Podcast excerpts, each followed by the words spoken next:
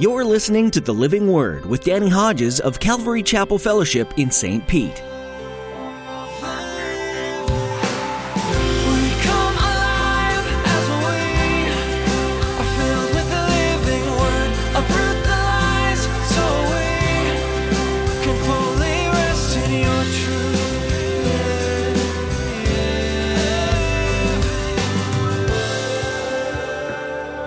Any of you who does not give up everything he has cannot be my disciple.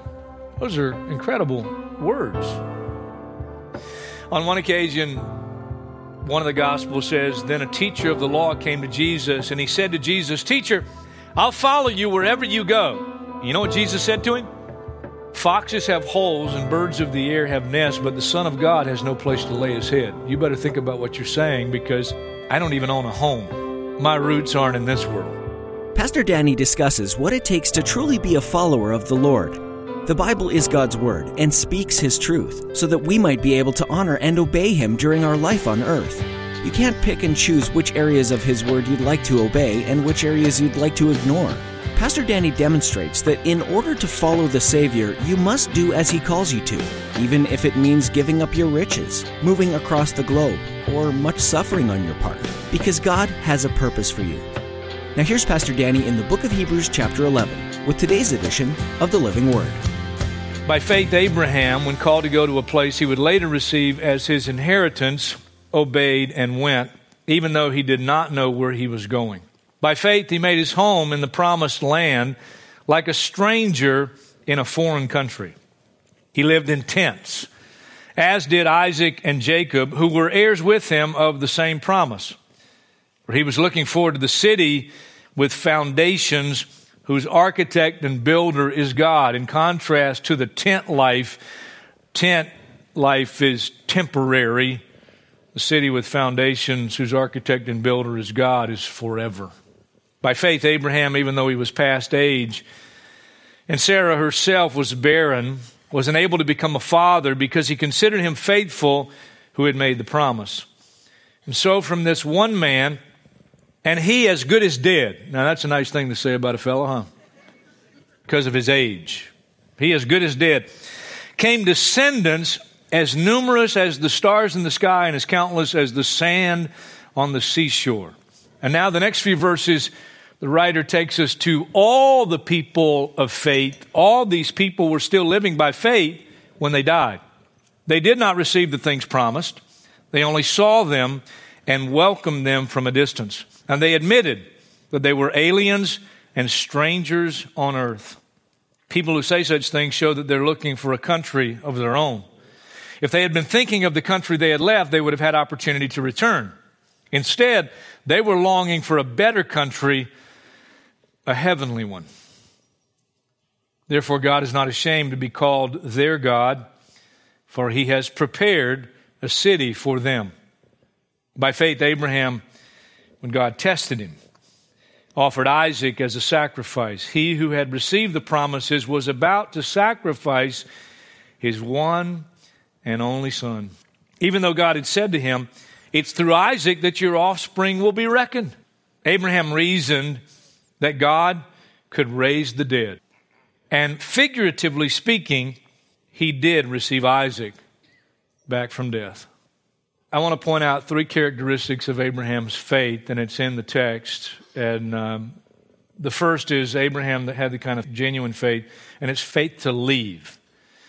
Whenever you follow the call of God in life, there's always something to leave behind. I don't know if you're aware, but Abraham left behind a life of idolatry. He was an idolater.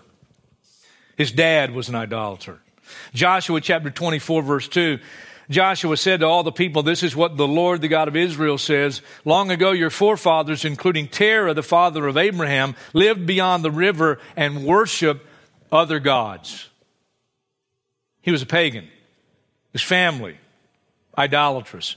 Genesis 15, 7, God said to Abraham, I'm the Lord who brought you out of Ur of the Chaldeans to give you this land to take possession of it.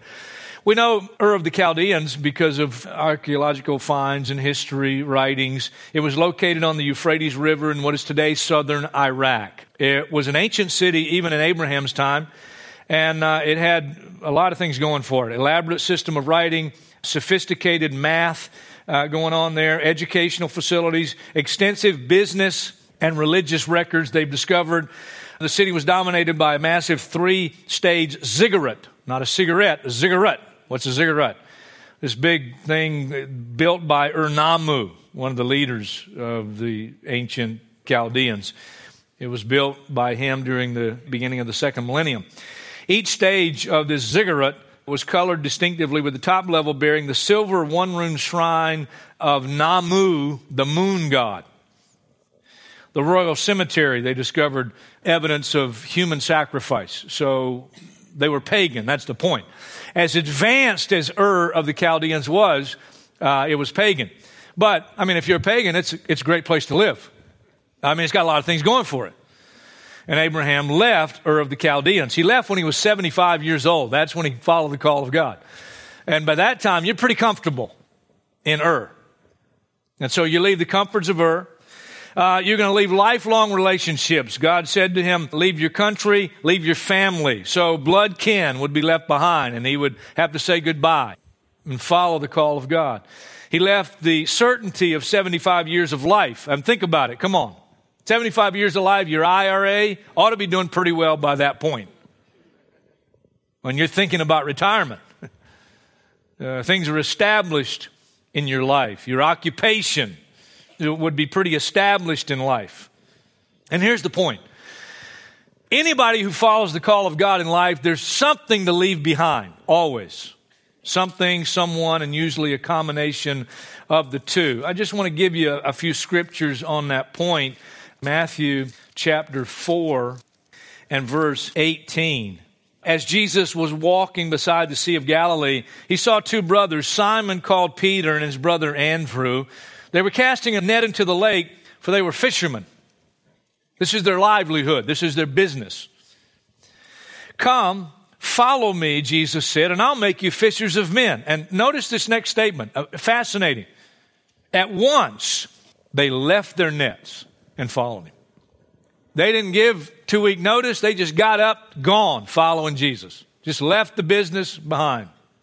Matthew chapter 9, verse 9, as Jesus went on from there, he saw a man named Matthew. Levi is also named. Matthew Levi, sitting at the tax collector's booth. Now, Levi tells us that as a Jewish person with the name Levi, you got a call to be involved somehow in the priesthood. But he walked away from that. He ignored that and he became a traitor to his own people and he became a tax collector for the Roman government. And here he is, sitting by his tax collector's booth. Jesus comes by and says to Matthew, Follow me. And Matthew got up and followed him. Always a cost. I don't know if you're aware, too, but Old Testament, New Testament, with several different verses, and I'm not going to go through all of them, obviously, but God reminds us and He wants us to know the cost in following His call in our lives. He, he, he doesn't try to trick us. He doesn't say, Well, I'll get them to sign on the dotted line and then we're going to surprise them with all they got to sacrifice in following the call of God. No, He wants us to know, He wants us to think about it. I'll give you one of my favorite passages Luke chapter 14. Favorite and yet doesn't give me warm fuzzies a lot of times because uh, listen to what Jesus says. Verse 25, Luke 14. Uh, large crowds were traveling with Jesus, and turning to them, he said, If anyone comes to me and does not hate his father and mother, his wife and children, his brothers and sisters, yes, even his own life, he cannot be my disciple. And anyone who does not carry his cross and follow me cannot be my disciple. And he adds to those amazing statements, verse 28 Suppose one of you wants to build a tower. Will he not first sit down and estimate the cost to see if he has enough money to complete it? For if he lays the foundation and is not able to finish it, everyone who sees it will ridicule him, saying, This fellow began to build and he was not able to finish. Or suppose a king is about to go to war against another king. Will he not first sit down and consider whether he's able with 10,000 men to oppose the one coming against him with 20,000? If he's not able, he'll send a delegation while the other is still a long way off and will ask for terms of peace. In the same way, Any of you who does not give up everything he has cannot be my disciple. Those are incredible words. On one occasion, one of the Gospels says, Then a teacher of the law came to Jesus, and he said to Jesus, Teacher, I'll follow you wherever you go. You know what Jesus said to him? Foxes have holes and birds of the air have nests, but the Son of God has no place to lay his head. You better think about what you're saying because I don't even own a home. My roots aren't in this world. Another disciple said to him, Lord, first let me go and bury my father. Now, Greek scholars tell us what he's saying is, when dad dies, then I'll follow you. But first let me go and bury my father. And Jesus said to him, Follow me and let the dead bury their own dead.